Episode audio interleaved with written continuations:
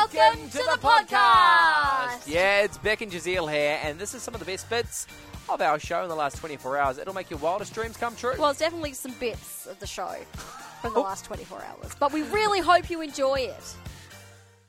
Got more culture in my pinky toad. It's called culture. It would give them some culture. 95 Drive here with Jazeel. Now get excited because tomorrow night is like no other. We're going to be treated to a total lunar eclipse and a supermoon at the same time. Joining us to run through what to expect, we have Matt Woods from the Perth Observatory. Matt, how you going? Good. How are you? Yeah, very good. Now, I know there's a few people that will be thinking, all right, what does it actually mean? A total lunar eclipse and then a supermoon joined together. What What is that? Yeah. So it's uh, so a couple of years ago we had the super blue blood moon. So this one we can actually call uh, a super fla- uh, blood flower moon because it's going to be a, a super moon or what we call uh, in astronomy a perigee syzygy moon. So the moon is at its closest point to the Earth at, uh, at a full moon. Uh, so uh, that's uh, the moon's orbit isn't perfectly circular; it's elliptical, and also it, because it's going to be uh, in the Earth's shadow, we call it a blood moon. Uh, so it looks turns orange or blood red, and uh, for the for uh, May's moon, it's called uh, in the Maine fa- farmer's almanac. It's called the flower moon because in the northern hemisphere they're experiencing nice temperatures and and the flowers are starting to um, um, uh, come out. So that's why we call we'll probably call it tonight tomorrow night a super uh, blood flower moon. Right, because when you said that, I was thinking, why on earth would we call it that? but okay, you've explained it. You've explained yourself. Now, what's it actually going to look like? Is it just a big red moon? Is that kind of what we're expecting? Well, what we'll first start to see is uh, around about quarter uh, quarter to six. We'll start to see the moon start disappearing. So there'll be a small chunk, and then that will gradually move across the face of the uh, the moon, and that's because the moon before uh, before it arises above the horizon starts going through Earth's outer, uh, outer shadow, and then just about half an hour after it rises, about quarter to uh, quarter to six, that's when it starts entering the inner shadow, or what we call the umbra.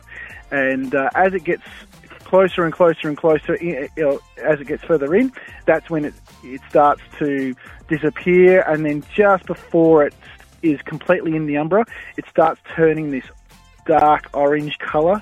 And then when it's completely in there, it's uh, it's completely orange, and it's actually a lot dimmer than what it normally is. So Right. it's going to spend this time. It's only a short period. It's about 14 minutes. So it will be uh, red between 11 past seven and uh, 25 past seven. Uh, which is a shame because in 2018 we had we had full moons that were over an hour uh, in the tot- you know, in that totality area. But hey, hopefully we get some clear skies and we'll be able to see it. And then yeah, after 25 uh, past uh, seven, it start the moon starts to proceed out of the actual uh, umbra, and uh, we start to see the moon again. And that kind of that side will be all finished by about eight minutes to nine. Wow, wraps up pretty quick. So, ideally, everyone needs to look to the skies at about 7.15, would you say? Yeah, go actually go out about seven, uh, ten past seven, so you get to see the whole event if you want to. And you can, you, know, you don't need any special technology. You don't need. It's helpful if you have binoculars or a telescope, but you can see it with your own eyes. And maybe you know, go to somewhere like uh, you know Kings Park or. Um, some of the lookouts, even on the beach. You know, if you've got a camera, go t- uh, take some photos of it. Just play around with the settings and make sure you get the right settings. And uh, yeah, have uh, you get a really nice view of this total lunar eclipse. That's awesome. Now, we quite often hear people talking about supermoons and all that kind of stuff. Why is Yeah. this one so special? When, how often does this actually happen? Uh, well, we we did have it in 2018, so you know, th- th- it's not every day it happens, but um, we this is the last super moon for uh, as a full moon uh, this year. So you get a couple every year, and it, a super moon is when you get you know, either a new moon or a full moon at um, at its closest point to the Earth. So, on average, the moon's about 384,000 kilometers. So that's you know, it took astronauts in the Apollo, uh, uh, uh, Saturn V, and Apollo command module three days to get to the moon. It took New Horizons on its way to Pluto nine hours. So, but when it's at its closest uh, point, it's around about 365,000 uh, kilometers away from the, from us. So. Wow, there's a lot of numbers there. I've got to try and comprehend all that.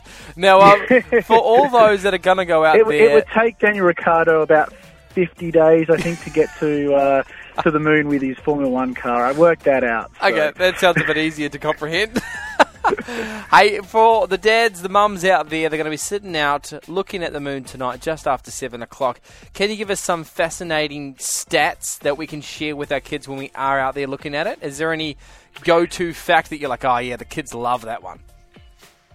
Yeah, so uh, let, you know, it's, it's a great thing to get kids into astronomy. These free events, like I got into astronomy because I got to see Space Shuttle Columbia fly over.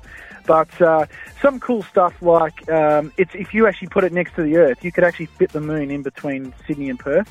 Wow. Uh, so that's how big the moon is. Yeah, uh, it's it's actually the fifth biggest moon in the solar system as well. So many stats for me to think about, but the total lunar eclipse and supermoon is coming through tonight at 7:11, 11 minutes past 7. So look up at the sky. But Matt Woods from the Perth Observatory, thank you so much for your time.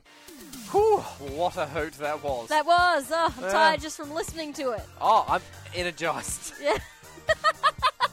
If you want more from The Drive Show, just visit 985.com and don't forget you can tune in live anytime for more of this great banter.